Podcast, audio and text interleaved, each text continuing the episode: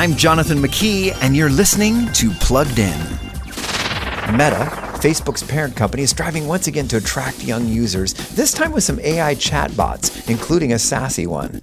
These chatbots will include multiple personas geared towards engaging young people. The whole purpose being do whatever you gotta do to keep them glued to their screens as long as possible. One expert said Meta's goal with the chatbots, as always with new products, is to keep them engaged for longer so it has increased opportunity to serve them ads. Step back and think about this for a moment.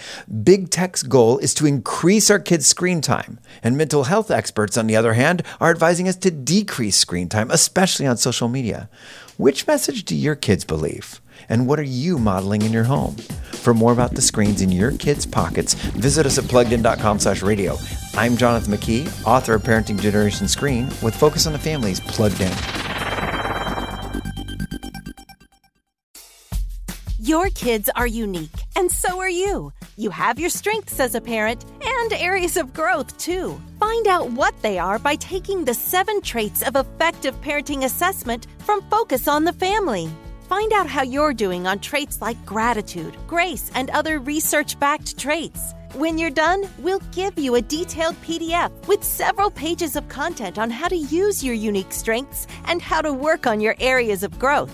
This simple framework shows you how to be an effective mom or dad in daily family life, a parent who recognizes your imperfections and finds ways to thrive. You'll also get access to other resources from Focus on the Family to help you keep growing into the best parent for your kids.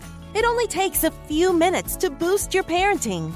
Take the seven traits of effective parenting assessment at parentingtraits.com. That's parentingtraits.com.